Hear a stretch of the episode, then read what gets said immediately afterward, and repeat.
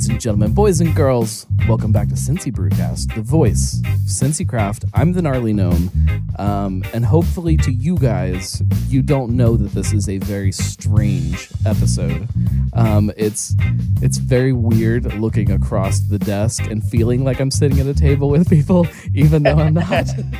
um, we're we're testing out some fun technology. We're playing around with um, with the future, the future of the world, or the way the world is currently, I guess, with uh, um, everybody doing their video conferencing and everything. Uh, I'm sitting with with Justin and Danny from Sonder, and we're gonna. I, I don't really know exactly how this is gonna go. I, I posted to uh, my story right before this. I was like, should I be nervous or excited about this podcast? It is um so we're doing a blind tasting. I went and I bought I can tell you guys styles because uh, you know that doesn't give away too much. Um Okay. these are all well even this isn't true. The two American lagers and one Dortmunder lager. Um because I thought it was going to be really easy to run into the store and find three cans that would all kind of look the same but that had labels that I could get off somehow so that they would just be plain cans. Um, and it was harder than I thought to find three that were the same Yeah. style. So I ended up with one Dortmunder, but that's okay. That's close enough. Um, and we're just going to kind of drink them, compare, contrast, talk about them, and just shoot the shit on a uh, a miserably snowy day, a miserably snowy week. It's been rough. Um, So I'm curious for my own sake. Um, uh, we are uh, zooming this, Yes. right? So I can see you, you can see us. yes.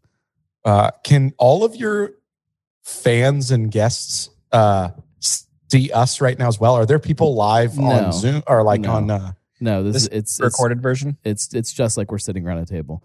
I Gotcha. could Perfect. I could throw it up live, but I'm, I'm asking that question for a lot of reasons uh, throughout this. Uh, you seeing me on video, you'll understand why. Here, I'm sure in a few minutes. I um, uh, I love the care package that you brought for us. I got in this morning and Jess said, "Yeah, there's some beer for here for you and Justin here." And I go and grab it out of the tap room cooler. It just says from, the, beer beer, fridge for Justin and Danny with the asterisk. Hope this idea doesn't suck. no, no, specifically, I hope this idea isn't shit. yeah, yeah, even better. because it could go either way. You know, when you, I have not had any of these beers except for I did. Throw, Oh, Okay. I didn't know that. I okay. did. I did throw one kind of off-topic beer. If if we start running out of steam on our blind tasting that we can talk about, um, and I have I have I'm gonna try our one. best to not run out of steam. and that one is shit. I will tell you that. Yeah, yeah. have you guys? Hey, have you I'm- guys? if nothing else, I'm just pumped that we're hanging out again. We haven't hung out in a while. It's been a minute. No, and like it's uh you know, obviously this is not the way I would prefer it to be, but this is kind of fun. Just I mean, for, Absolutely. for me especially, I can just I can run downstairs and turn it on, and here we all Right. are sitting and hanging out. We It's got done with recording our own podcast and then hopped on yours. Yep. it's I I think that uh I like the idea of being able to do podcasts this way. Like it is just so much simpler for my life, but um it takes away a little bit of that uh that experience of drinking with people. But and Were also you doing anything remote prior to the shutdown? I was not really. I I had just started working on the studio here before the shutdown and just had it to the point where I could. And I think I Gotcha. might have done like one and then all of a sudden it was like, "Oh shit, I need to do this more often." I still am not complete. I'm most of my shows are not remote shows. I'm I'm going to places and just staying distance because it's just, it's just more fun, but um, Yeah, I know all the previous ones that we've been on have been either here or at your place. Yeah, yeah. Let's let's dive into a beer. Um From the beer fridge. because this entire episode is from the beer fridge. This is A. I don't I don't know what it is. You guys have the um, the envelopes for when we uh, get done. That uh, I, I love that you forgot which ones were which too. I um I was going to go like all crazy with it and um have like I was gonna get the labels peeled off, get them like with a post-it note or something on them, and then have my wife come and put the labels on. But like I I, I had them sitting in these little groups with the, just the paper on top, and um I, I went and did something and I walked back in the room and like oh shit I don't remember what each one was now, so it doesn't even matter if it's double blind. It's it's already blind. I- So good. I've forgotten. Um, so like I said, we have two American lagers and a Dortmunder. I don't actually know the difference between. I mean, I know American lager, but um, what do you guys know? What defines a Dortmunder lager versus other lagers? Pilsner. I've drank a lot of Great Lakes Dortmunder in my day, um, just because it's always in my dad's fridge. Um, my experience has been that it's a tad maltier. Um, outside of that, I don't really know what the difference is. I don't know the um, like what the categorical difference is now. Justin. I'm actually, I'm- uh, I'm I, I think I know, but uh, I was going to Google it real quick. I, for the record, don't think this is a Dortmunder. Um, Um, so uh, you have there's several different lagers that kind of fit into the same little family there. You've got pilsner which is kind of to me the center of it all.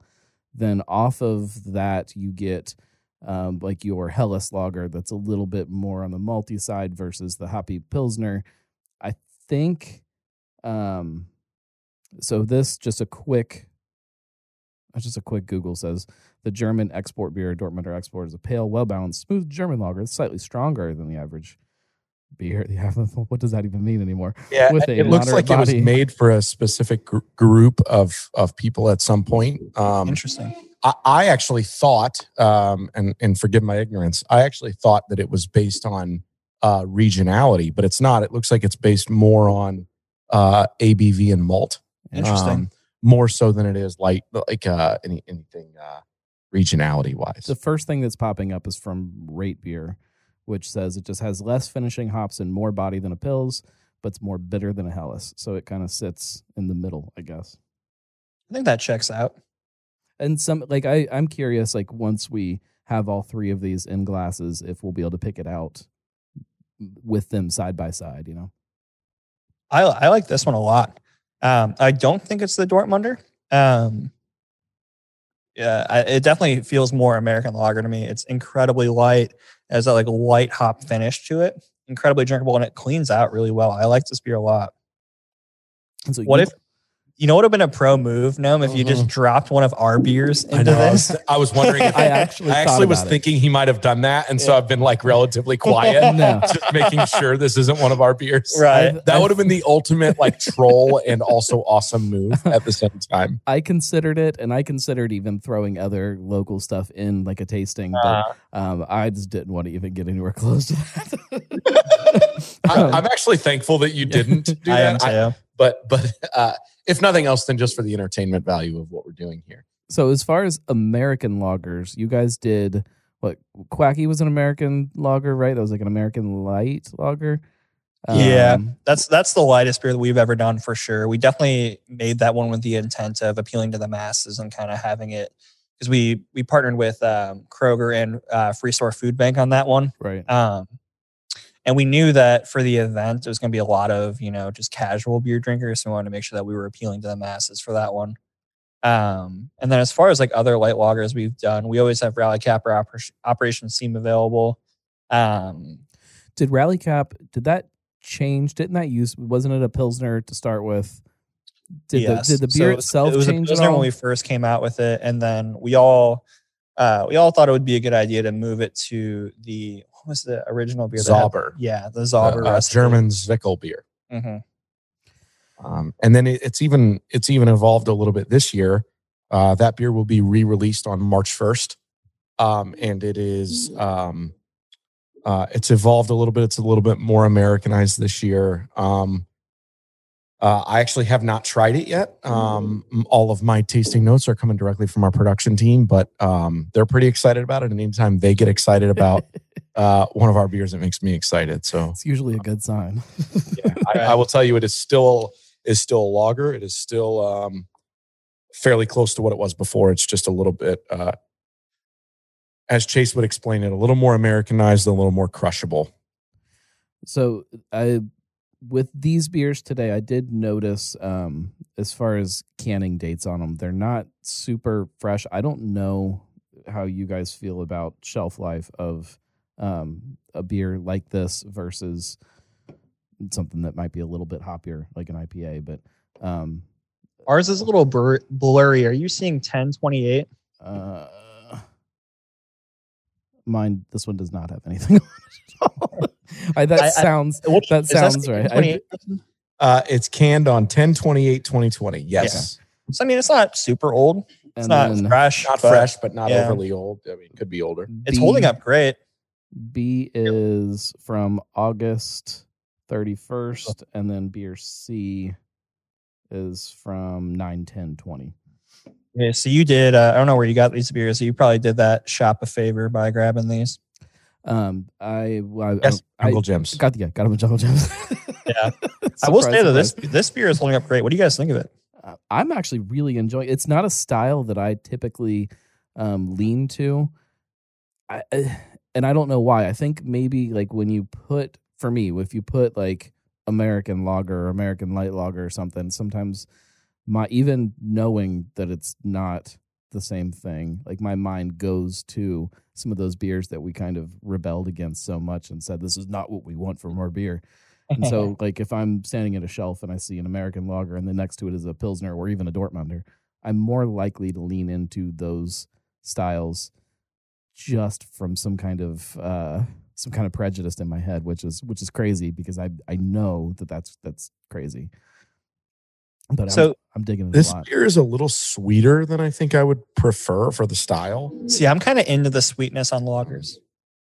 Um, I, I, I, I, I don't taste any flaws. Um, I don't think it's flawed in any way. No, Um, it's certainly,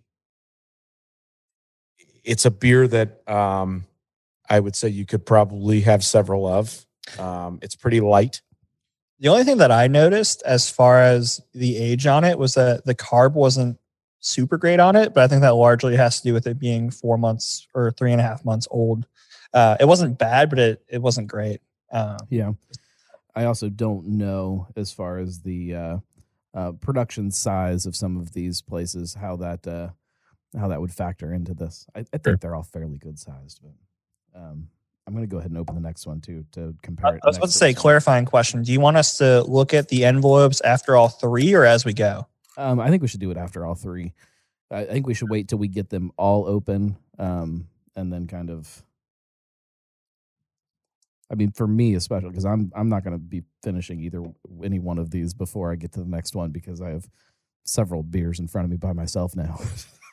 Justin and I are going splitsies. And uh, when I was pouring it, I had like, um, I was thinking of a really funny video I saw the other day where uh, it's like a, it's a trend of um, show me you had a sibling without telling me you had a sibling.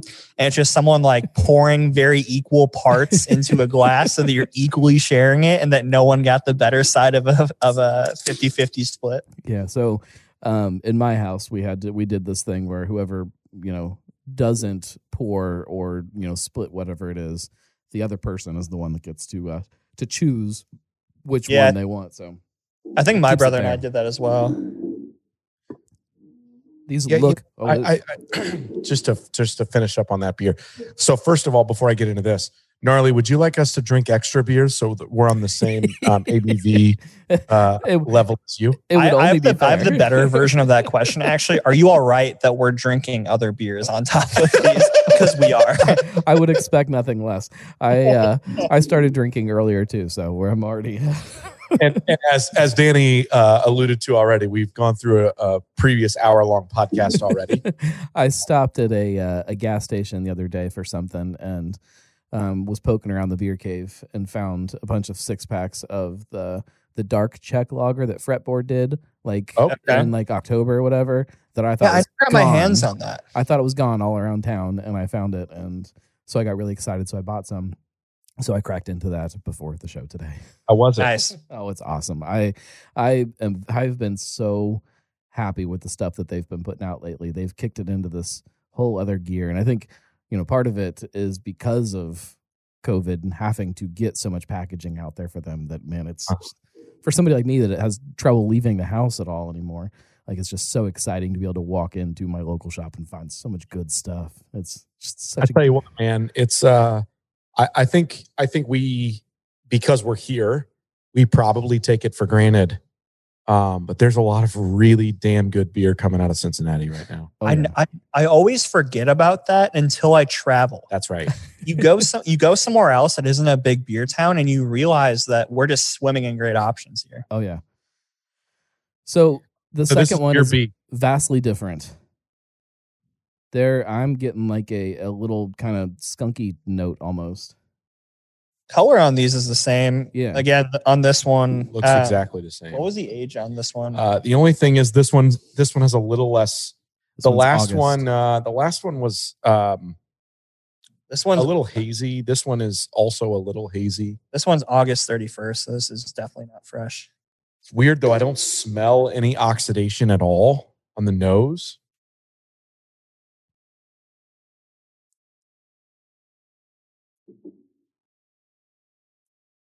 This is the thrilling part of the podcast. Yeah. Where we're all drinking. no one's talking. I've, I can, in theory, cut out some of the silence, but um, I won't.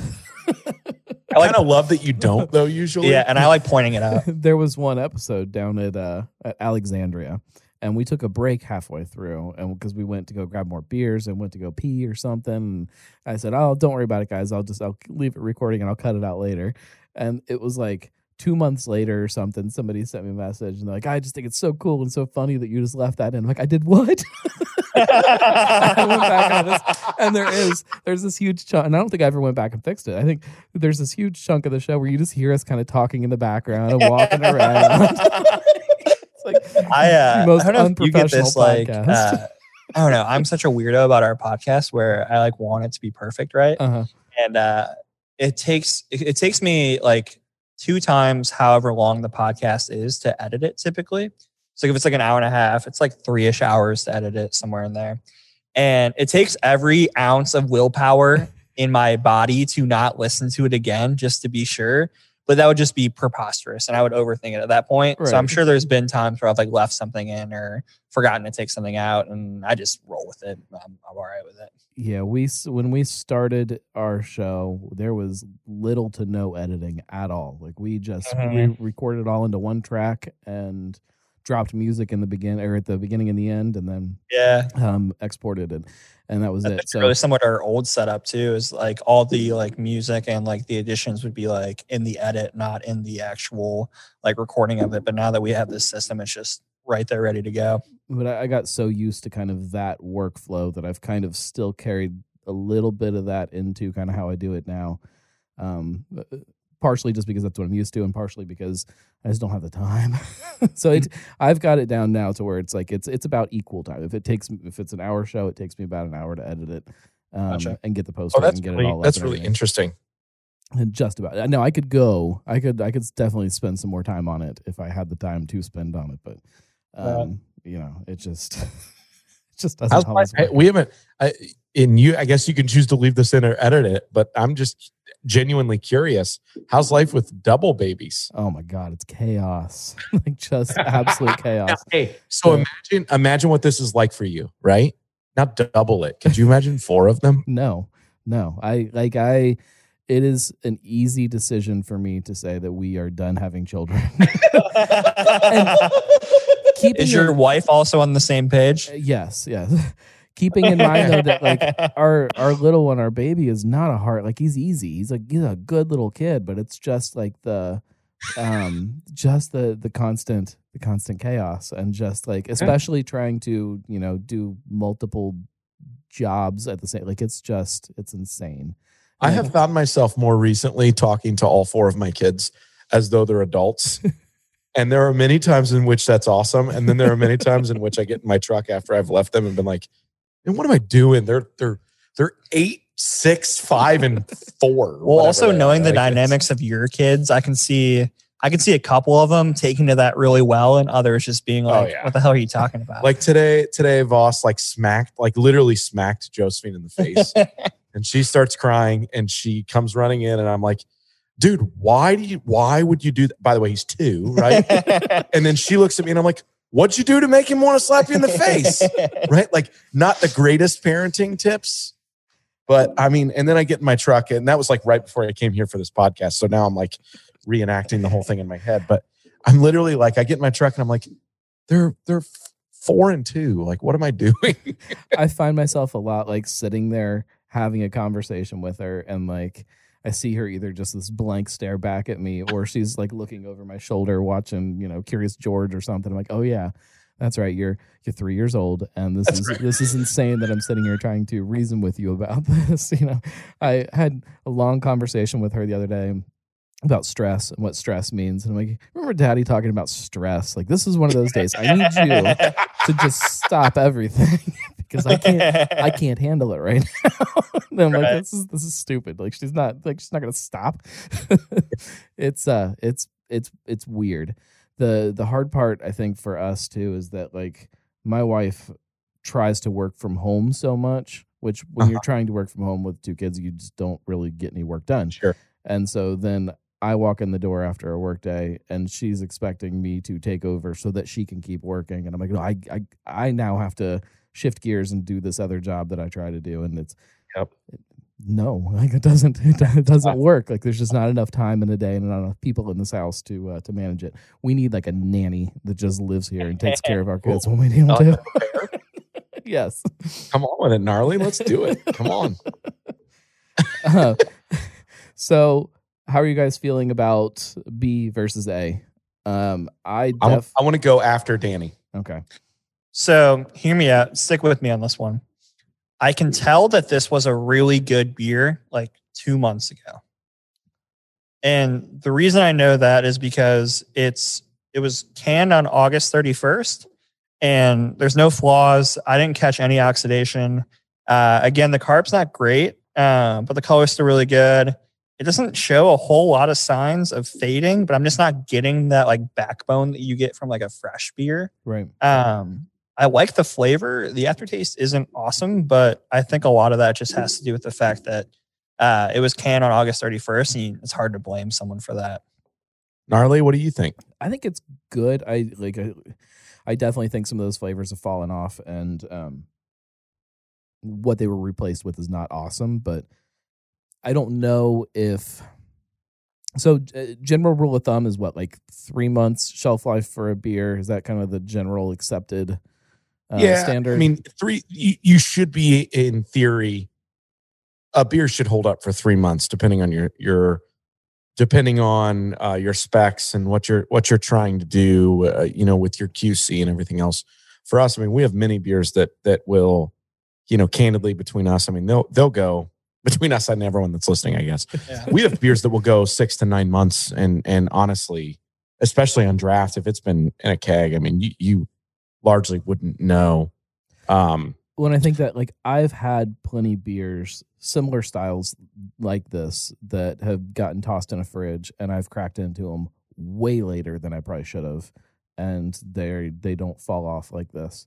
So I don't know if uh I'm gonna be honest with you guys. I like this one more than A. Ooh, I disagree. I liked A better. I just I, I this one has this one has a uh, a a tinge of bitterness on the finish that A didn't have. yeah, Uh, a was a little more sweet, and I just I I like I think this one again. I, I guess I'm I'm probably playing into a little bit of the fact that I know that uh, this one is a couple months older, and I feel like it held up the same to me.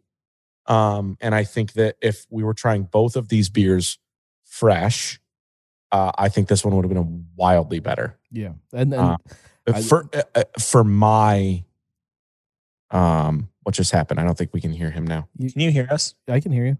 Oh, okay. Sorry. I uh so funny enough, uh you can also choose to cut this out. Uh Justin, when we stopped recording, uh, I never stopped recording our previous podcast. Oh, so we've been recording the whole time. yeah. So Perfect. so no, I, I have the audio from our previous podcast. I forgot to hit record or stop hitting record. That's so which is better than the alternative of not hitting record. Yeah. I just forgot to stop the podcast. So Yeah. I'm gonna have to cut out like 40 minutes of the previous podcast, which is fine. Um So anyway, so so sorry for that. Sorry to to drop that in there, but, but I I actually I just like that this one is less sweet than A. I, I have a take. I don't know if you guys are ready for this one. I feel like I feel like Miller High Life and Coors Banquet are the two macro beers that craft beer nerds drink, and I think you choose which one based on whether you like sweet lagers or or um, slightly more bitter lagers. And Right. I'm a banquet guy, which I feel like is slightly more sweet, and Justin's a High Life guy, which I think is slightly more. Uh, I don't want to say like hoppier, but um, I, I- I'll go with I'll It's go for sure less sweet than yeah, I'll go with less sweet. And I feel like the first one was a tad bit sweeter, but not like in a bad way. I really liked it. And I just can't get over the fact that I think this beer was really good a couple months ago and it's still pretty solid. Um, I just think these type of beers don't last like five months, you know? this reminds me a lot of like a like a high life or something like that and i, do. I don't Mhm. know if maybe it's like a a high life that was sitting out for too long and got a little bit of that skunkiness going on too like i don't i don't know if maybe that's part of it for me um and and uh, maybe some of that is intentional with the beer too to kind of re- i don't know i i can i could probably overthink this way more than uh, than i need to I think the big thing that I'm, I know a lot of times I evaluate beers based on like, are they what they were intended to be? And then do they have flaws? Right. Right. So, like, I'm assuming they were going for light, drinkable, um, crispy, uh, crispy boys. And then uh, it didn't, it just doesn't have any flaws. Even five months later, I didn't catch any oxidation, uh, no diacetyl, just a solid beer. It was definitely brewed incredibly well, Right. which is good.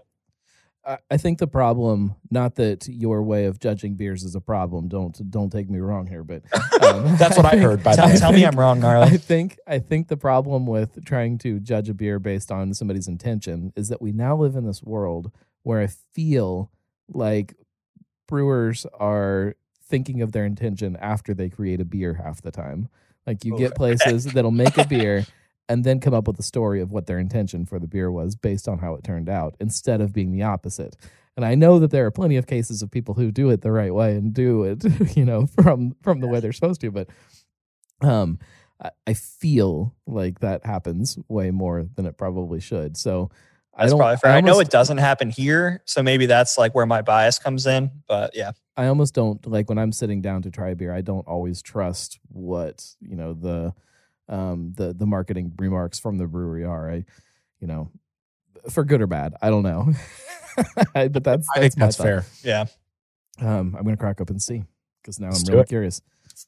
This is a fun idea, dude. Thanks for including us. Yeah, it's uh, it you know I I enjoy sitting around trying new beers and um, it's always more fun when you have people doing it with you and I'm happy that you trust us to do this. Well, here's the going to be the real big joke at the end that every one of these beers is just High Life. If that's a if that's the case, I'm They're- fairly here for it. They're just high lives at various stages of, That's of age. actually- you went around town finding finding old high lifes. I have um I have a whole list of different show ideas that I never get to because I'm always just going to a brewery and just talking about whatever they've got. I don't get to do stuff like this that often anymore. Uh, But one of those ideas wa- was to pick up a six pack of somebody's um somebody's beer. It didn't matter what it was. I think originally I was saying an IPA and take the cans and put them in random places around my house. Like I was going to put one out in the shed in the summertime. This is all in the summertime. In the shed, one in the attic, one tucked into a corner on my front porch, one in the fridge, one in my, the trunk of my car, let it roll around for a month or so. And then at the end of that, pull them all together and have them b- blind marked so you can taste what happens to some of those things and those fluctuations to see how much it actually affects it. Um, You know, funny on our end. Um, we don't we don't you know put it in the back of our trunk and let it roll around. But uh, we do force age beers. Right. So like kind of um, we put them in the boiler room. Uh, so they're, it's just hot as hell in there all the time, um, and kind of force age onto them, which is pretty cool. And they'll kind of every time we can a beer, they'll throw some in there just to evaluate at a later date. Um, from a you know how is this holding up standpoint, or kind of putting a firm date on things to how long this beer is viable before it falls off and stuff like that. So it sounds like a ridiculous idea to you, but like we're doing it in practice over here to a lesser extent. I just want to like experience that a little bit. Like I, I, you know, try try to take care of my beer as best as I can. I, you know, stash it in the fridge as soon as I get home and don't let it roll around in my trunk. But I want to kind of see what that actually does to it. I don't know if, you know, most breweries have good, um, good practices at this point that it's going to take a while to really start to see some of that effect or if it's going to be pretty quick if you throw you know if it's like in the in the spring or something where you get some big temperature fluctuation and you're putting it in the attic of your house like how long does that take you know like i, I don't know it's it's it's kind of fascinating So this this beer to me, I'm gonna I'm gonna jump right in, gnarly, because I'm ready to talk about it. This this beer to me is by far the most pleasant on the nose. It's so I, I checked because now I'm curious about all the dates. I don't know who brewed this, but I enjoy the fact that they put born and then the date after where it's as if this is like a baby that they made. Uh, and this is the oldest beer that uh, we have. It's held Uh, up really well on the nose. It's by far the best carbed beer still. Um, I poured it and still got a pretty good frothy head on it. Uh, and it's sticking around a little bit. This is definitely the Dortmunder. I'm going to go on record for saying that. I think I agree with you. Um, I I got like a uh, a big kind of there's there's a certain smell that reminds me of brewing, and it's like it's that that real fresh hop kind of smell, and I got that immediately with this one. Yeah, Um, the two things that stuck out to me is that this one's a tad darker than the other two, and uh, it's I feel like it's a tad maltier. Which I mean, you could have told me that this is Great Lakes Dortmunder, and I would have believed you. It's the clearest as well. It's it's the least hazy. Again, this this beer was brewed incredibly well. Um, to have this good a carb and to hold up this well without flaws, being packaged on nine ten. This is my favorite of the three. I think it's mine too. uh, I'm torn on on A and C. Wow, B was your least favorite, gnarly. Mm-hmm. I think at the given ages and or uh, the given um the given standpoints of these beers, this one's my favorite. Um I would go CBA. I liked the flavor on B the best, I think. let me let me put my ranking this way. Aroma, I'm gonna go C A B. C The okay. the taste, I'm gonna go A C B. I think I like the the sweeter kind of personality of A, but that aroma on C is just fantastic, especially with the age on it, and that's where that's where I'm I'm faulting B is that this is an older beer, and to me it's held up so much better than than B has. I'll be honest, I didn't get a lot of aroma out of A or B. Um, I Yeah. feel like they were kind of lacking on both, and I think that that's largely just due to age. Um, Now I gotta know. I gotta know what these are. I know Um, this. I, I think I'm gonna go. I'm gonna go. ah, damn it. I'm gonna go CBA. So, do you want me to tell you what the three beers were before we figure out which one's which? Ooh, yes. I haven't opened this yet. I, Um, I I- was starting to. Yeah. Let's do it. I I, don't guess. remember the names of the beer specifically, but I know what the breweries are. Um, Okay. One of them is uh, Brewdog. That's um, the the Dortmunder. I guess I can say Okay. that. Is that Lost Lager? No, it was called something else. It's uh, no, they have a Dortmunder and then they have Lost Log. I didn't realize that at I Dortmunder too. believe. um, and then one of these is Wolf's Ridge. Their Okay. American uh, lager, and then the other one is Seventh Son. Oh, okay. Well, you picked three good breweries. You went for sure. Columbus heavy. Did you do that on purpose? No, no, they just. I was just looking for cans that had labels that I could peel off, or and and none Um, of these none of these were like just easy like labels that you could peel off too they were like the shrink wrap so i had to very carefully with a swiss army knife get in there and cut Oh, it off okay. I love that Just journey. nice. Praying that i'm not I'm, gonna I'm gonna be honest with you. Uh, I have uh, never tried any of those three, so I have no guess. Um, I have an idea in my head, uh, just based on um, what I think and hope. But we'll see. What I got mine too. What are you thinking? Ooh, I'm not. I'm not going to share. Oh no, aren't we going to share? I think we should share, I right? think we We're gonna guess? yeah i'm i'm thinking c has to be the dortmunder just because Yeah. it is so different Hundred percent. um i i don't know even how to figure out the other two um other than maybe my perceptions of uh people's brewing practices maybe i'm gonna go this is probably gonna um I- i'm gonna go wolf's ridge on a seventh son on b No, Um, didn't you say that Wolf Ridge was the Dortmunder? no wolf's Oh, ridge Brewdog. Brewdog I, I agree Oh, with you guys. was the I'm Dortmunder, guessing. I'm guessing just based on the beer itself and and what we know from the style, I'm guessing that C is the Dortmunder. Yep. Um, so that's so or that would so C would be Brewdog, Brewdog, right? yeah. yeah. I think we all agree on that. Um, and then I uh, again I I have no I I like in in respect everything both uh Wolf's Ridge and Seventh Son are doing, and both of those beer like I've never had either, so I can't even begin to guess between Well, and, those two. and none of this is really fair because these are all kind of past the date they should be, you know, Right. on a show I like mean, this. It's not I'll give fair I'll give credit to all three of these breweries. You know, none of these beers were fresh by any means, and they were all great. Yeah. Agreed. No no flaws in any of them. I, I would drink all three. oh yeah, absolutely. I think all three fresh would be incredible, and even with the age, they were very good.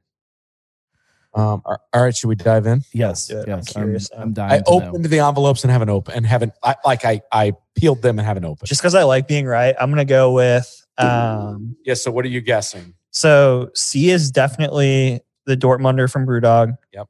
Um, I'm gonna go with B being Wolf's Ridge, and then A being Seventh Son. Okay, let's go. What are you opening first? C. C.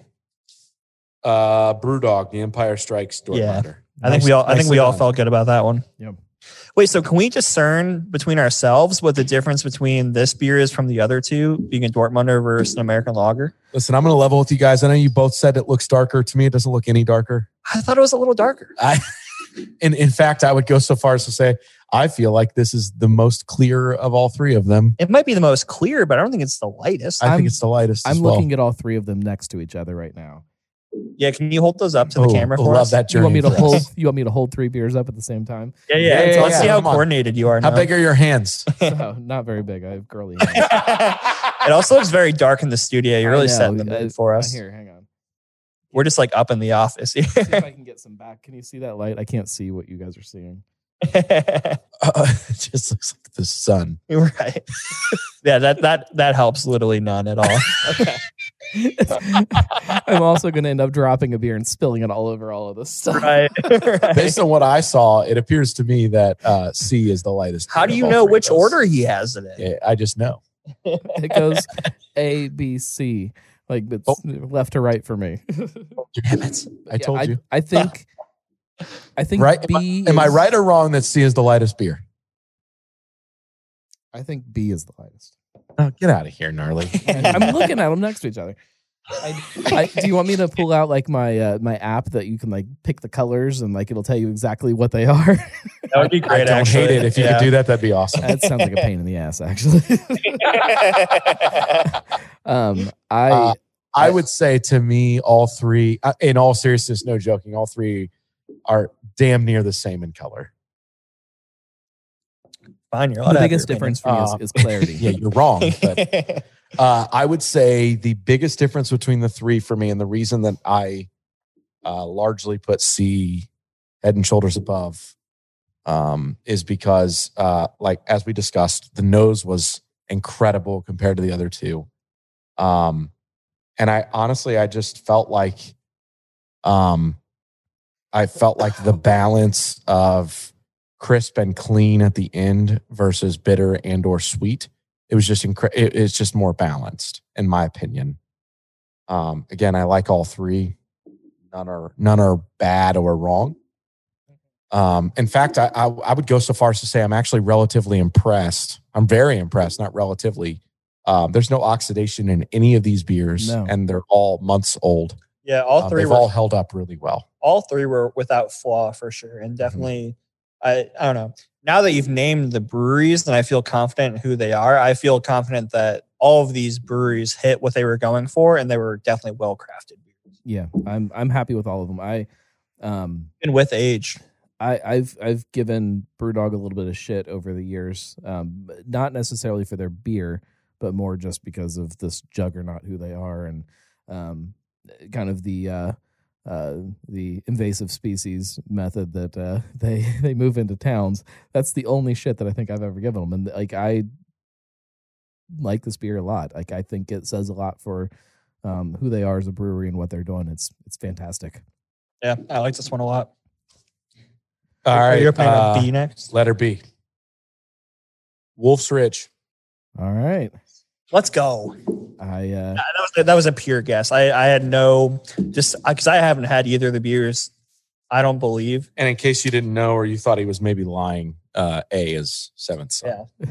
You, did you just write? I'm curious. Did you just write them on a postcard? Yep. Okay. yeah, I just wrote them on a on a little postcard.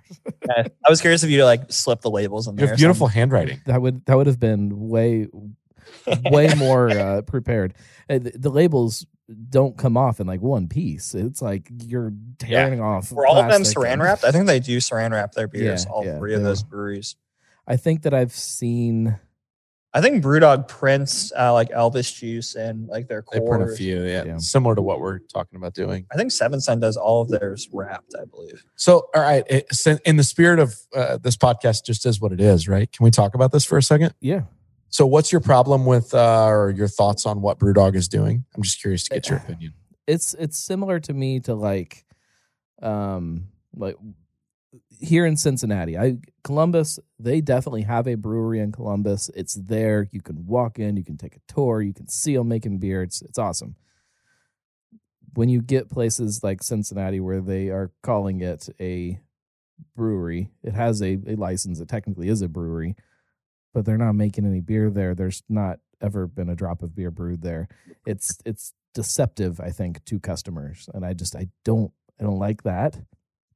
Um, it's a little uh, little terrifying to see a company that is that big and the way they are the way they are dominating a, a market which is great for them that's what they are supposed to be doing but it's just a little little concerning for for the local guys in my opinion Hmm, if all right. i'm if i'm a little tap room and i exist somewhere and then a, a brewdog bar moves in next door like that's that's rough Yeah, I, I, I guess I can, I can feel what you're saying. I see where they're coming from, though. You almost have to do that to give that local feel, right? Well, no, and and they do a really good job of it too. Like the the obviously the beer is fantastic. The spaces that they are building still like they're unique. They have character. They they're they're great. But uh, you know, it's for somebody who is you know diehard local Cincinnati. Like you see them come in, and it just doesn't doesn't feel the same to me. I feel you. I think they do a great job. I appreciate their marketing and their branding. I think that you always know when you're walking into a BrewDog facility. I've been to both of the Columbus locations and then the one here, and I they they look strong in you know in marketing and in brand, which is always really cool. Yeah, I it's it all comes down just kind of to my my you know personal feelings about it. Like it's not based in any kind of facts or anything like that. For sure. which is Sure, sure, sure. which has always been similar to kind of my feeling about you know Anheuser Busch aside platform and the way they kind of came into town just didn't feel didn't feel the same as as other local spots. That's funny. I mm-hmm. was about to ask you about platform with that. Uh, what about a place like so? So how do you discern the difference between that and a place like Sam Adams, where yeah, they're doing stuff uh, in Cincinnati on their small system, but there's still a very large percentage of the beer that they're selling, not just here in Cincinnati, but all over the place. That's brewed on a very mass. I mean, their whole brand is Boston.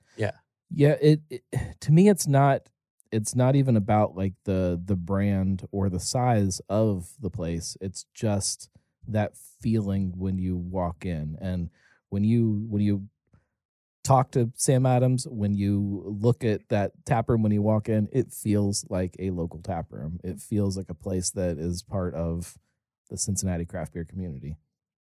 Just based on feeling. So I I you know, I I support what they're doing 100%.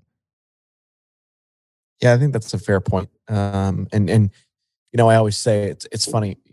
This is now what the third or fourth time I've brought up my kids, but it's like I always tell my kids all the time, like you're not wrong for the way that you feel. Right. Right. That's And, my that's my thing. I'm so in on that. yeah. You, like, you're allowed to feel the way you feel. yeah, and if you if you walk into a place and, and actually I can get behind what you're saying, right? Like if you can walk into a place and it just doesn't feel like a local brewery, Right.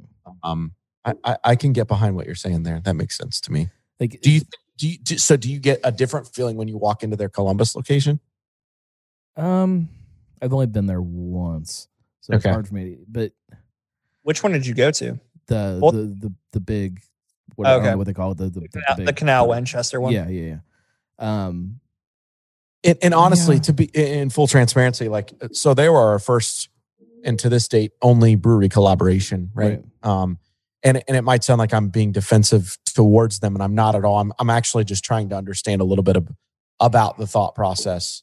Um, I I I think uh, I mean those guys have been so good to us, and they are such a large brewery, and and uh, you know their president of U.S. operations and I are are are we have a relationship, right? Like like we've we've had conversation, and and and I'm I guess I'm just uh, I'm so thankful for everything they've done for us. So I'm just I, that's why I was asking the question. Is I guess I'm just curious to get the perception stateside here, outside, and and, and again I, I've never I don't know. You might be right, or you might you might be in the same thought process of of how a lot of people in Europe feel, right? Because they have Right.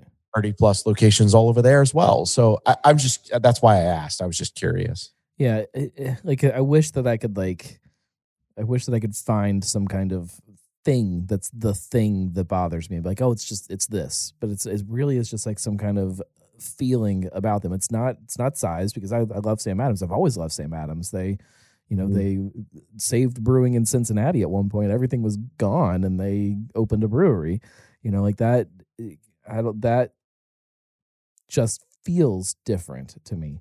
Even even having like when Rock Bottom was open, you would walk into Rock Bottom, and yeah, it was a chain, and it clearly was a chain. you can't get around it, but it felt different, and I, I I don't know what that is. I don't know. Um, I don't know. And maybe if I was maybe if I did live in Columbus and you know I I had them right there, maybe that would change kind of that perception and that feeling about it. I don't know. You're a ride or die Cincy guy, no, and we love that about you. Yeah, Well, for sure. It's just easy. sure. It's easy to be that way. you Yeah. know, if, if And, and kind of what we talked about earlier. I mean, you didn't pick it, but you you obviously are in a hell of a city to be a craft beer fan. yeah, there's not a lot of places that I could think of that I would want to um, go live and write about their beer scene. I mean, obviously Asheville would be fun, but you know, like there's not a lot of places like That was the only one I was going to say. Maybe Asheville. That was the only one I was going to say. there. What's some of the local stuff you've been sipping on lately Ooh, I can't wait to hear this answer. that you've liked? I know you sip on a local stuff, a lot of local stuff. um, I have been drinking a lot of uh, Schwarzbiers. so Have you tried Colonel? Um, yes. Um, I have a couple of those left. I've been drinking a bunch of them. Um, I Hit us with it. had- Thoughts? Who, who else? Oh, I love it. I I love I love the difference in everybody's Schwarzbiers. Like the fact that some people lean heavier into the roast, some people lean heavier into like this uh, kind of a almost like a happy thing, um, Mhm. almost kind of touching onto like the the black IPA kind of world a little bit, and then other people are leaning really heavy into the sweet malt. Like it's all in this one style, and they all work and they all make sense, and it's fun. Um, what else have I been drinking? I've been drinking a lot of uh, a lot of Urban Artifacts. A lot of their uh, their Okay. dino, their Dino beers are just I think second to none. Like there's not a lot of stuff like that being made. Mm-hmm. Um, what else have I been drinking on? Man, I, I- see, it's I have I have a fridge over here in the podcast studio that's a beer fridge that is just for beers that I have to drink. So like if I come home after work one day, I don't even go into the, my bars in that room. I mean, you guys have both, you guys have seen, seen my house, you know how it goes. Um, I- Right. and I that's like where most of the beer is but on a random weekday i don't even like get into that fridge i'm coming into here and just grabbing that next thing that's in line that i have to write notes about and try and so i'm literally every day just drinking a single of something that's that's new that i haven't tried before so i, I, That's I drink a little bit of everything I, I have a, I have another take. Um, I think that down the road here in Cincinnati, with um, how much German heritage we have and how much German beer we like in this area, the next thing in line. So it'll never be Oktoberfest, but I think that Schwarzbiers can have the same appeal and event that uh, Bock. Bock as, beers as. Bock. Me too. yeah Me too. We'll maybe never have a festival, but I think that like dark lager season will be a thing here in Cincinnati maybe not within the next two or three years, but if breweries keep leaning into this style like they have here in Cincinnati, we're going to see a like Schwarzbier season come through, and I'm going to be very here for it. But is that season? So obviously, Oktoberfest is Mm-hmm. October ish. I think it's in between. I know where you're going. I think it's in between. Uh, there's there's not a lot of time in between though. Like There is though because Oktoberfest come out so early. Yeah, I, I think it's. I agree with Danny. I think it's. I think it's end of October through January, yep. and then Bockfest hits February, March. I might even go a little later than Justin. I'm thinking like mid like Thanksgiving to Feb one. And if nothing else, we're going to try to push it gnarly. No, I I can definitely get behind it. We're gonna do our part over here for sure. I will definitely do my part too. I will definitely like there. so in in my main beer fridge, like the the the main the the middle shelf, which is the, the Mhm. fullest one always, um, has I think like six six rows, something like that of of beers, and each row is kind of dedicated to some kind of a, a style, not not Okay. an idea. So I do that as well, actually. Funny enough, I have a beer fridge at home, and I it's like in the it's four quadrants for me because it's only two shelves, but there's a lot of room on each shelf. So Uh-huh. I'll do I do uh, the Saunders shelf, which is the left corner, and then seltzers on the top right corner, and then uh, like IPAs in the bottom left, and then dark stuff on the bottom right. That's uh, very similar to mine. I have a a sour row, a dark Okay. dark row, so that even that kind of shifts throughout the year depending on what I've got. That's that's dark beer. You've got Right. a hoppy row. You have lagers, which changes kind of throughout the year. Sometimes it's pilsner, Mhm. sometimes it's Schwarzbier. Um, you have I'd have to look what it is right now. Um, I don't even know off the top of my head, but each each row gets some kind of theme, and then kind of as, as you know as that six pack dwindles down to one or two then they get just thrown on the bottom and then i have a new row that i can kind of fill up and um I love whereas that. um all of my seltzer though does not make its way into that fridge it's kicked out to the garage it doesn't even there might be You- like can't wait till you just go lean all in and fully admit that you're a seltzer guy. I, I- I'm, I'm- every I'm- time I see you post about seltzers, I'm like gnarly gnome is a seltzer guy. He just I am- won't admit You it. just won't i'm admit it. fascinated by seltzer i just don't enjoy drinking it Yeah, I don't. I don't agree. I don't believe you. I do but like- I'm okay with it. I, I'm o- I'm okay with your tagline of an equal opportunity drinker. yeah, Yeah, I for will sure. drink anything. Um, there there will be some some definite content coming up here about seltzers in the very near future. Um, Hey, I know you're a spirit guy. Yes. Um, so I have I have leaned fully into this uh, idea of craft cocktails, and I um, love it. I actually have been um, experimenting at home with a lot of fun stuff. So whenever we get a chance, this is not this is uh, Danny, ex- Danny just put his air quotes. experimenting in air Um, quotes. I get drunk at home. And Oh, It's the same Uh, thing we should I have do. a podcast about that because I've been, for example, last weekend I uh, I made uh, smoked simple syrup at home. Oh, see, I, lo- I I love stuff like that where you create some kind of ingredient, and then like the next like three days, you're trying to just get as many different cocktails that use that one thing and trying to cram it all into there before you run out. Well, people don't. The people that don't know Justin, uh, the, he has this like innate thing where he loves creating things, and uh, like it- like home brewing was obviously like the original. Um, whether it's like smoking meat or uh, making cocktails, whatever it is, like he has this like innate love for like creating things. So hi- him in air quotes again, like making like seltzer cocktails is just him like drunk at his own bar at home, like experimenting with things. Like he made it sound way more sophisticated than it actually oh is. yeah, I mean it's a little this, a little that. I did. A, I, I created a cocktail um, two nights ago that was using um, cilantro. Um, so I I um, I used uh, mezcal. I was gonna say cilantro. tequila. What would you? I put almost with spit up my cilantro? drink Are we at Chipotle? uh, so anyway, we we, uh, we can have some fun with a with a podcast around uh, around cocktails. Oh yeah, I I I my one of my favorite things to do is to go to Jungle Jim's. Uh, that's the grocery store closest to me, and go in there and just find some really goofy random ingredient that I have no idea what it is, and bring it home, and then create a cocktail with it, and and try to try to figure it out, and try to figure out how to create something that's actually delicious with it. And um, sometimes it's easier than other times. I've been doing some spirits, uh, some some cocktails with a little heat. So doing some peppers, Um, I did one with with uh, some hot sauce. Um, not enough to where it's going to burn you the next day, but Right. but just a just a small amount. One of my favorite memories from Jungle Jim's is going there with Justin, and he. I, I love the self restraint that he had in this scenario.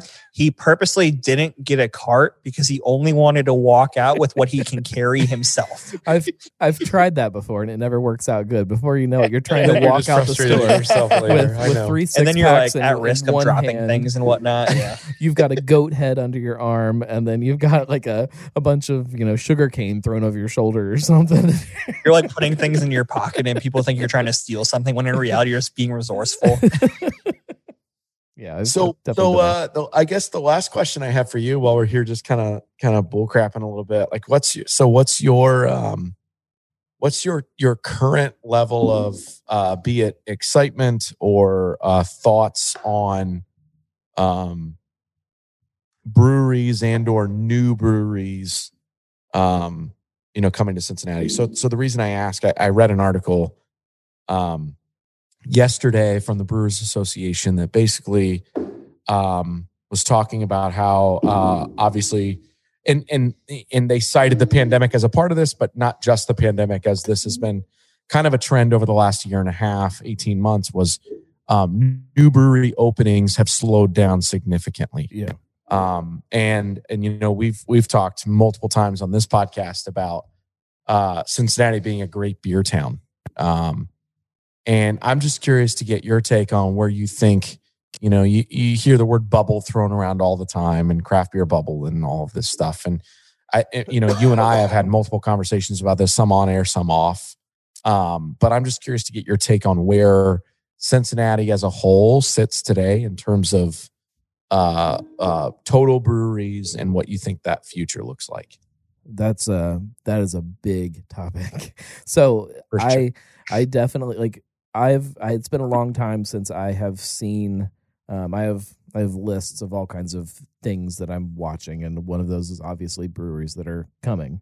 And my list is coming soon like that I I know that this is probably a project that will happen and will happen in you know the next you know year we'll say 6 months. Um and I can't think of the last time that that list was empty. And right now, my these breweries are coming soon is empty. There are projects that Yeah. are still kind of in in you know in, Yeah. in progress, but they're not happening soon. And that is a strange, strange, strange thing considering how it's been. I don't think it's bad though. I think that I don't. I think when all this, you know, starts to to shift a little bit and and the world returns to some normalcy, it'll pick up where it left off and we'll we'll go haywire again. But I think it gives people this chance to stop and take a breath and not worry about the the new latest greatest thing and just kind of focus back into their their neighborhood spot the the places that they've they maybe have neglected for a little bit and get back out to them the you know some of the some of the OG places that they haven't been to forever and get back there. Um so I think it's good for for all of us to kind of take a little bit of a breather on new breweries.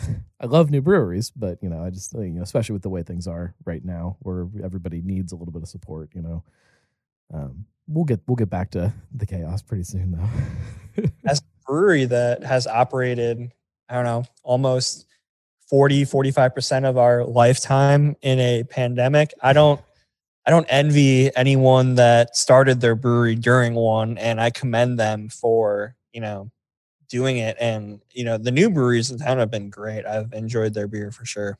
At the same time, like not that not that it's a the way you would want things to be. If you opened your brewery, you know, in the middle of all of this, that's your normal. Like that's that's your baseline. You don't have, you know, previous years that you can look at and be like, man, this is what we should be doing. This is what this should look like, and this should look like, and it's not. It's like, no, this is just what it looks like. this is this is who we are right now, and this is all we have to look at. so there is Justin, if- and I both come from like big data backgrounds and we constantly joke that we're never going to have a baseline. you don't have a baseline. You guys yeah, have like just keep year one was great and you know but we added sales reps in year two Yeah. then we also had a pandemic in year two and you know we're rolling into year three you know, still flirting with this pandemic and hoping for, you know, things to get better here soon, but we're not going to be able to use prior numbers next year. You know, it's going to be a completely different scenario. And I think that pivot is such a big uh, buzzword in this, you know, time and place, but you kind of have to and just roll with the punches and do the best you can. And, you know, if you make good beer, you make good beer. That's all you can do. It's it's it's bigger than just making good beer though. It's like it's making good beer, creating a space that people feel safe in, creating Mm-hmm. creating a company culture that people feel good about through all of this. Like there's places that maybe don't don't take this as seriously as other places and that that registers in people's heads whether it's conscious or not. They they trust the businesses that that treat them the way that they need to be treated. And so Yeah, like, through through all said of it on our pod. Oh, sorry, keep going. no, it's it's you're building a uh, a deeper foundation than maybe you would have been able to before. Not not that this is a good thing to have to go through, but Mhm. it's it's building something that in the long term will be a good thing for the business, if that makes sense. No, it absolutely does. And funny enough, I we've had a couple of our taproom um, team members hop on the podcast lately, and the thing that I always like to reiterate to them is that the things that they're doing correctly now, like creating a safe environment and you know enforcing the rules and making sure that we're creating this safe place for people to have a beer, is going to be something that we're not going to be able to you know calculate and you know put numbers behind in the future. But the fact that we're building so much equity with the people that do stop into our tap room right now and have a safe good experience with our beer and our you know our brewery is going to pay dividends in the future whether that's they pick us up at kroger when they normally wouldn't have or decide to come visit us on a weekend when they normally would have gone somewhere else or they try us at a restaurant when they normally would have tried something else. Like that equity that we're building with consumers right now because of how seriously we're taking the current situation that we're living in is really important and that brand equity is going to go really really far. And i think that the people that aren't taking taking it seriously are going to reap the negative benefits long after this pandemic's over. And the people that are taking it seriously are going to really enjoy the fact that they did. Even even little things like uh, home delivery you know the fact that especially early on in the pandemic like those days where you know you you were terrified about what all of this was and what it meant and you didn't know what the future meant and then you would have that that person pull up in your driveway with a you know a case of beer and you know you don't know how far away you're supposed to stand from people when you're waving and you're excited Yeah. to see like it's just that that experience and that memory from places sticks around and that that ingrains that brand and that place with you and with this whole experience and uh, that kind of stuff i think will uh, um, shape the way people feel about a, a company or a brand or a place for for years and years and years to come. Well it adds a layer of depth right? Where um you know we've talked e, even on this podcast uh, extensively about the fact that you know there's a lot of breweries that make really good beer in town.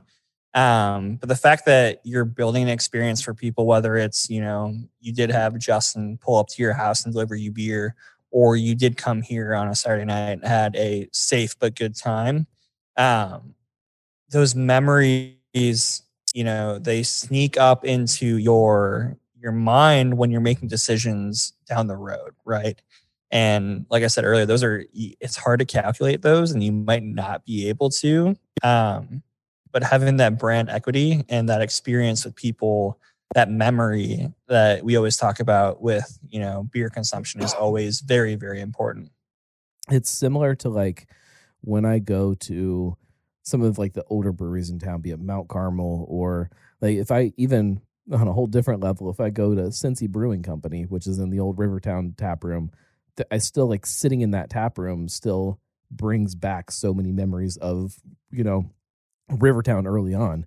And like that idea of like sitting down somewhere and just remembering how this this space or this this place or this brand how it fit into your life as a craft beer drinker makes it taste better. And I don't know if that makes makes sense, but um, and and this is something that's very similar to that that it it makes it feel better. Going back to kind of that that that BrewDog talk about, you know, just it doesn't feel the same.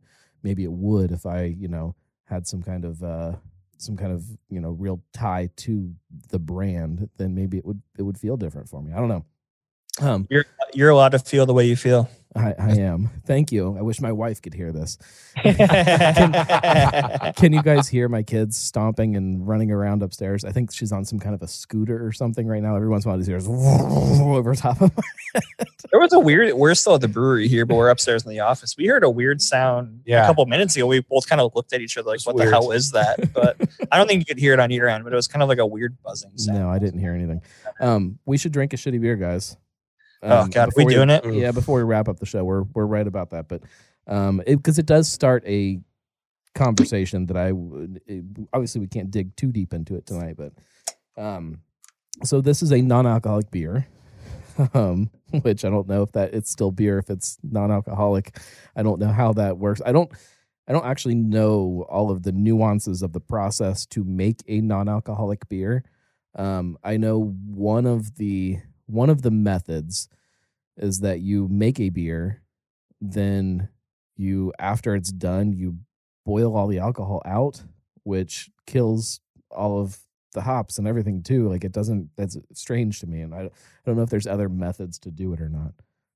I'll be honest. I so as far as like I've so I've never homebrewed before. Um, I don't know if you, you probably have a lot of listeners who have no idea who I am. I do a lot of the marketing here at Sonder. Um, so I don't have a brewing background at all. Um, but I know enough about the process and you know about what we do here to be knowledgeable about it and a- answer questions when people come flying with questions.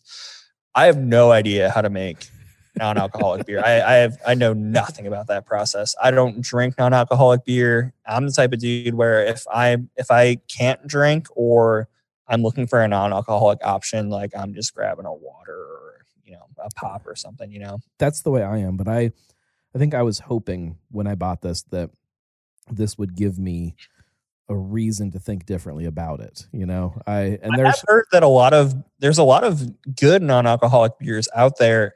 I frankly am not even trying them though. like I'm not even going through the process because I love trying new beers. I'm still the dude who has a beer fridge full of you know other beers that are not Sonder, despite how despite how economical it is for me to buy Sonder beer. Uh, just because I love trying new beers, but I'm not really giving non-alcoholic beers the time of day just because it's not what I'm into and not really what I'm looking for.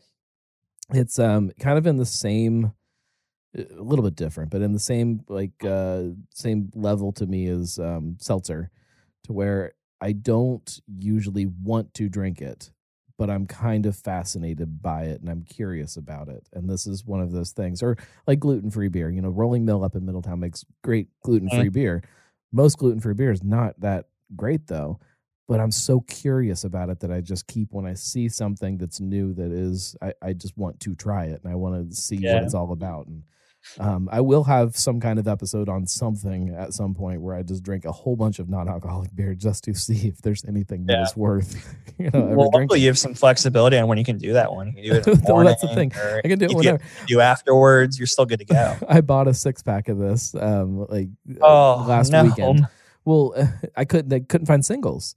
I couldn't Right. find singles of non-alcoholic beer. I think Eastgate Jungle Jim's may keep singles of their non. I don't know, but um, I I drank one right away. I threw it in the freezer and and and drank it. I was like, that's not not great. Like it's just kind of disappointing. But then the next morning we had um. Uh, I have uh, a niece and a nephew that live kind of really close to us here, and they spent the night that that night. So it was chaos all night long and kids screaming and destroying the house. And so the next morning, um, I was making breakfast and I'm like, you know what? I want to drink a beer right now, but that's weird. I'm going to drink a non alcoholic beer. And I did. It was like 9 a.m. and I drank a beer. I love that journey for you, gnarly. so, Um, uh, so uh, full disclosure. So I just had to, uh, I had to step away for a second and came back. So I apologize if this was already brought up, but here's the problem I have. Well, I have several problems, right? Uh, to be clear, The first one is I don't love alcohol, alcohol induced Heineken, let alone non alcoholic Heineken. Okay. Um, so for me, this this I I already don't love the flavor, and if I'm also not getting any booze in it, then well, what am I doing? Well, Um, What's interesting for me is that in my head, it's not alcohol that I am trying to drink when I'm drinking. Like I love the way all of this stuff tastes. And I know that maybe the alcohol is part of it, but um in my head, it's like if you can make something that replicates some of these flavors that I enjoy drinking that doesn't have alcohol, I'm all about it. I, I I'll drink the crap out of it. But I just don't know if you can. Like I don't know if it's possible. Um, it's probably possible. Um, but you're going to have to pay for it, right? Um, you know, uh, because of the ingredients that are in it. And uh, and I think that's it's the same trend that we've seen in, you know, low ABV beers, right? Right. Uh, it, it- consumers typically historic history would tell us that uh, pe consumers won't pay nine ninety nine for a low ABV beer when they can get a high ABV beer for nine ninety nine, right. right? But you've got to do that because of the ingredients you're putting into it. So, um, you know, a- an example I guess I would I would harken back to is like Jones Soda, right? I don't know the answer to this. I don't know if you guys do, but Jones Soda is a craft soda. What's a six pack of Jones Soda? Oh, I don't know that. I I, I, I- I don't either. It's expensive. It's not cheap. Is it nine ninety nine? I don't think so. I'm gonna say Probably a little cheaper. I'm gonna say like seven or eight bucks is my guess, but that's a guess. The number that I had in my head was like a dollar a bottle. So maybe six. So I, I don't know. I don't know, and, and and it obviously doesn't come all the way down to price, right? Like there's there's other stuff to it. Um, I will tell you. Here's the thing that I love about the idea of non-alcoholic beer. The thing I love about it is there are some people who um, have an illness, right? They Right. are uh, they're alcoholics or they've gone their life and and they've they they have battles just like all of us do, and their battle looks different than maybe the three of us does. Um, I love the idea of them being able to socially have a beer with maybe the three of us uh, and not stumble in their journey of of uh, sobriety. Right. So for me, the idea of non-alcoholic beer uh, is kind of a beautiful place because of that. But in my own in my own personal journey, there's no place for it other than that. Right. Right. Um, I but was- I, but I can I can fully respect and appreciate it. I was Guys, hoping I've- that it would fill a place for, like it would fill some of the water. like if I'm wanting to drink a big glass of water, that non-alcoholic beer could be that, and that I could still enjoy something. And I just I haven't found I haven't found that at all. Danny, you were going to say something. I have a take. Um, Danny likes it. I don't hate it. and I think a lot of it has to do with my expectations being on the floor for this. Have we said what it is yet? It's Heineken, Heineken. Uh-huh. no alcohol. Well, I did. Sorry, I did. Uh, I popped away for a second as Yeah, well. I, I said I don't love regular Heineken, let alone non-alcoholic. I actually hate regular Heineken, and I don't even care to say. I, I don't care if I say that on the podcast. I don't like Stella either. Like for whatever reason, those beers really don't do it for me. I don't hate this. Like it's actually. Look, I'm never gonna pick this up. I'll never buy it myself, but from a like taste standpoint, it's very sweet. It's incredibly sweet. So I can see why Justin you might not like this, but I I didn't hate it. I like I said, the expectations were on the floor, but this is not bad. I also wonder if it tastes better after you already drink a couple beers and then drink it. I'm sure that's playing into it a little bit. fresh palate. There's probably also room for that though too. Like if if I'm at a tap room and they have a a lower alcohol option, I do lean into that sometimes at the end of the night.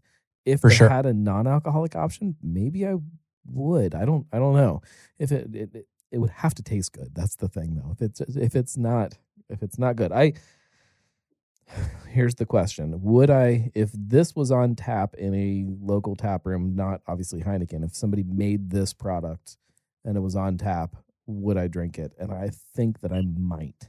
Maybe. I don't know. That's where I'm at. That's where I'm at. Seriously, like if I if I cannot drink or um if I'm craving a beer but I can't have any alcohol, I, I don't hate this. I don't get me wrong, I don't like it. I don't hate it. Or I, I don't hate it. I don't love it. It's like somewhere in the middle.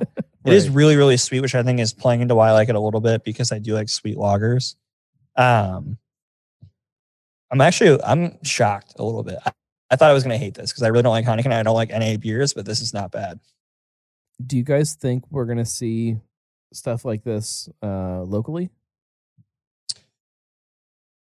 I tend to think no. Um,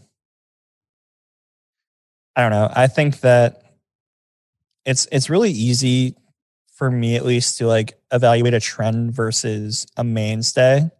You know, like a shift in the market.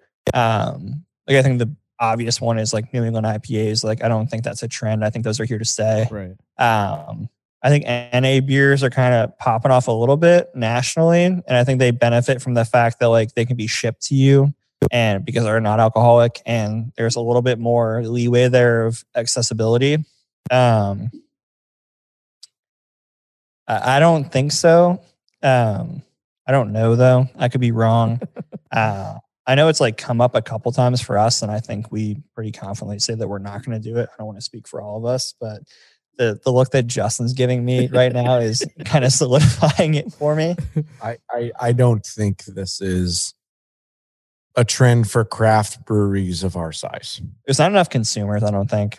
Um, I I would say, um, and and look, maybe I'm wrong. Uh, and and I I honestly I, I feel a little out of turn saying this because it's it's not something I can confidently say from my own experience, and I think that's a dangerous game when you begin to do that. But um, I think uh, I think in society we're at a place where um, if you come to our brewery and you don't want to drink beer, we we offer you a space where it's okay that you're not going to drink our beer. Right. Um, we're okay with that, right? You can grab a soda from Brew River. Um, we'll pour you a, a water. Um, we'll we'll find a way that you can be a part of what we've got going on without faking it, so to speak, air quotes and that faking it, right? Um, and again, I- I'm talking out of both sides of my mouth because on one hand, I like the idea that if the, if somebody is sick and somebody is battling alcoholism and they just want the taste of a beer, I, I, I believe that what we're drinking right now that does that. For those people, that does that. But I don't think so. So I'll give you a real life example for us because I can live it. Right from a revenue perspective and from a business perspective, for us to take up an entire tank for however many days it would take for this to ferment and for us to do this, um, it just wouldn't it, it wouldn't be a, a wise business decision. And and I think there's a lot of businesses, especially right now, who are in that same situation, right? I think it's easy for a place like Budweiser or a place like Heineken or a place like um, you know, insert whatever here to be able to take us take a tank and brew a thousand barrels of this and ship it out and and it'll be fine Right.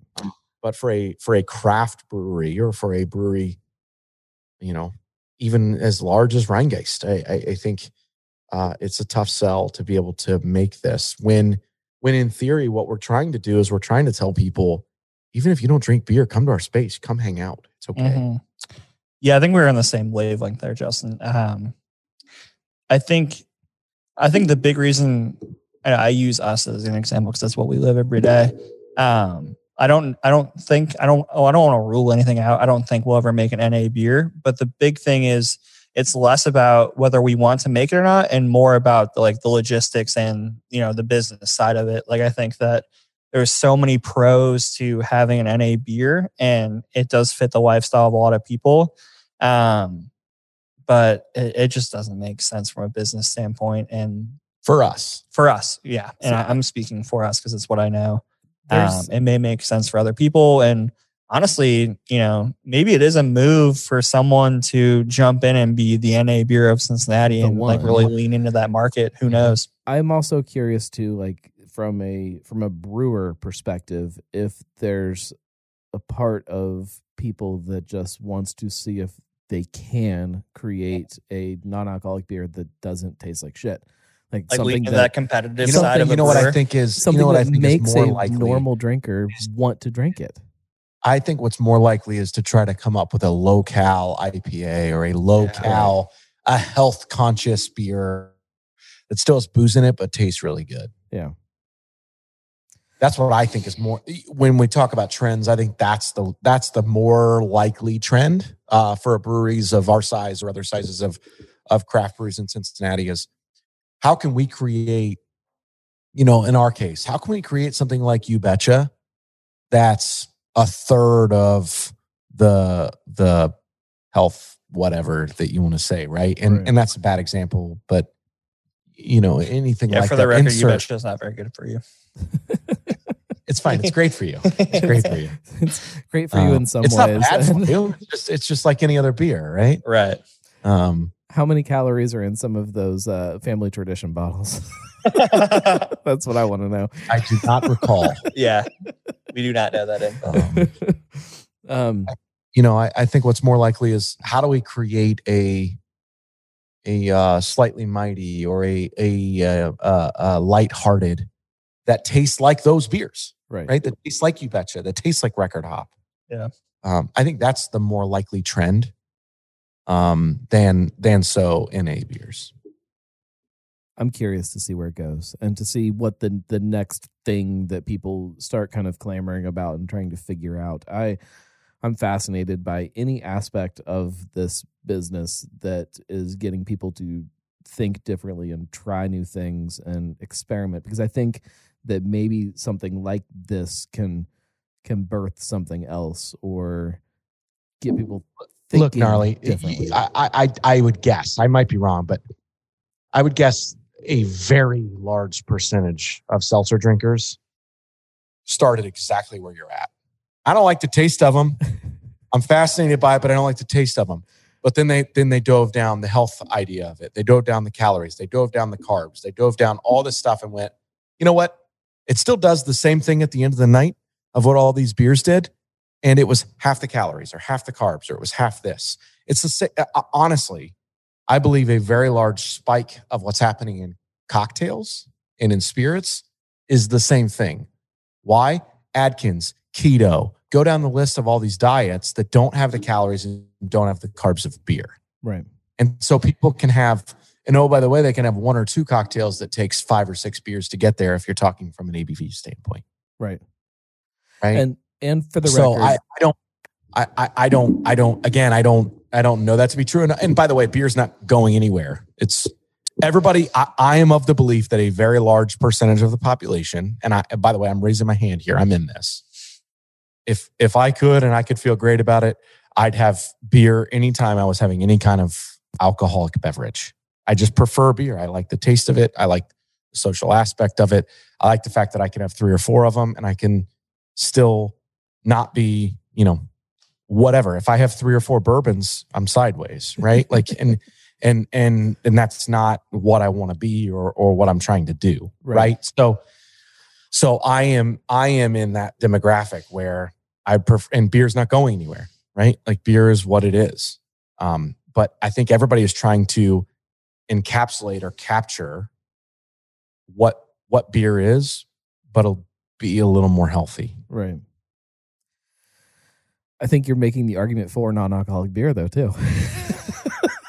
Kinda did, right? No, because I think still I think people still like to feel a little loose. yeah. Present. That, Yeah. That's my that's my opinion. I don't I don't uh I, I I don't I don't think that uh there's any shortage of people who like when you go out for a happy hour, Like, do people I- still do that? right? But man, it's like how many times do you hear this statement? Oh, it's been a hell of a day. Yeah. We said that before the podcast. Absolutely, yeah. right? and and you can, you know, and I'm going to use air quotes. You can take the edge off and have a beer, not be drunk, but having a cocktail or having a beer or having a seltzer, or having whatever you want here, take the edge off by having a beer. You're not going to get the same thing with 0.0. but I think that Ah. uh, from a different level, like I can go out, I can have one cocktail or um, one glass of bourbon, and then I'm like, ah, this was a little stronger than I thought it was going to be. I can't have another one right now. But just have a water. But that's what I'm, s- uh, maybe non-alcoholic beer could fit into that, and then you don't feel like that guy that's standing there drinking a water with a big wedge of lemon stuck in it, and like, but, aren't, but aren't we just talking about the health aspect of it? So so this is where I disagree with you guys. You said you said I made the argument for non-alcoholic beer. Guess what's in all the non-alcohol non-alcoholic beer? All the calories, right? all the carbs, all the shit, and there's no booze. So why are you gonna why are you gonna ingest all of that stuff without the booze? You're not. the same reason that I go and I sit there in the house, you know, 20 wings. I just enjoy like I enjoy that. I guess that's fair enough. like Yeah. sometimes sometimes the health side of it for me and and maybe I'm a different kind of uh different kind of demographic than some of the people who are drinking seltzer and stuff like that for the health aspect. Like that doesn't even enter my mind when I'm drinking. I don't think about the calories of stuff at all. Good. I, I mean, trust me, as a brewery owner in this city, I hope everyone is on your wavelengths. Right. I don't. Right. I, I'm. I'm curious to see where non-alcoholic beer goes. I don't know that it's ever going to become a thing, but there is definitely a part of me that thinks there might be room for it, and I uh, I'm curious to see if there is. I I absolutely think there's room for it, and I think that it a, f- a select few are really going to benefit from it, and then that's about it. I Yeah. think like athletic brewing is going to be around for a long time, and they're going to really because being first to market and offering the flexibility of how you can get their beer is really going to benefit them. And you know, it is a small niche, but someone has to fill that niche, and I think they are. But I don't know that local microbreweries, uh, even regional breweries, are going to end up wasting their time on it. I don't think. Well, and I think it's you know the fact that you can ship it easily. Maybe it does just turn into a place that it's just a few players in the game that just do a ton of it. You know, maybe. But I, I hate seeing that be Heineken and Budweiser and places like that. I want it to be a different type of business. I want it to be somebody that, you know, uh, believes in the in the craft of beverages too. And I I, I, I don't know. Maybe maybe we need an athletic brewery that can you know really explode into something that uh, um, everybody can get their hands on. And I guess they're they're definitely getting there. They're- Our buddies at Brewdog are really leaning into it. I think they have four or five That's a NA great options. example too. That's yeah. They um and theirs are pretty pretty good um from what I remember from the times I've tried them. But Mhm. yeah, that's it, guys. That's a That show. See, I told we could we could do an entire show on non-alcoholic beer. I love it. No, no, no. I love I love the discussion, man. Yeah, for sure. It's it's fascinating to me. Um, guys, thank you very much. Um, for anybody who doesn't know about Sonder, um, number one, how can you exist in Cincinnati and not know about Sonder? I, I, I feel like when I when I say if you don't know about Sonder, like everybody in Cincinnati knows that you guys are here at this point. They uh, maybe they haven't been out there, um, but it's easy to get your beer now. Go into your your local Kroger, your local bottle shop. And if they don't have it, stand at the counter and and and berate them until they say Yes. they'll they'll they'll work to get it. Um, listen to the podcast Sonder Stories. Um, I'll put some kind of a link in the show notes as long as I remember to do it. If you Are you still listening? No. Do you still listen to it? I, I'm way behind. I was um I was uh, sitting talking to somebody last night and I was showing them my list of podcasts because I'm not um in the car the way that I was before. Um Yeah. So I am currently oh this is this is embarrassing guys. I'm Oh. on chapter 40 I'm I'm partway through 45. Okay. Got a little bit of work to do, but it's not bad. That's not bad. Um We have some good ones. Yeah. It'll, it'll be easy to get So through. they're getting better every week. Yeah, So we're getting it'll be way good. better at it as it comes through. Um, I, I love the podcast. I think it is it's such a great idea, especially for a brewery like you guys that has so many stories wrapped into everything. So, if you don't already listen to that, do that. I know most of the people that listen to uh, to my show already listen to yours too, for just from talking to people. Um, so we've got that going for us. Thank you. I I appreciate you guys making some time on a uh, on a hell of a day.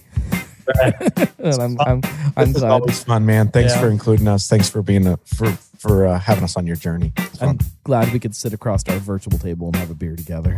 um, uh, we Again, uh, let's do it live soon. uh, definitely, we will definitely get together and have a real beer in person. This is Cincy very good. Brewcast, the voice of Cincy Craft.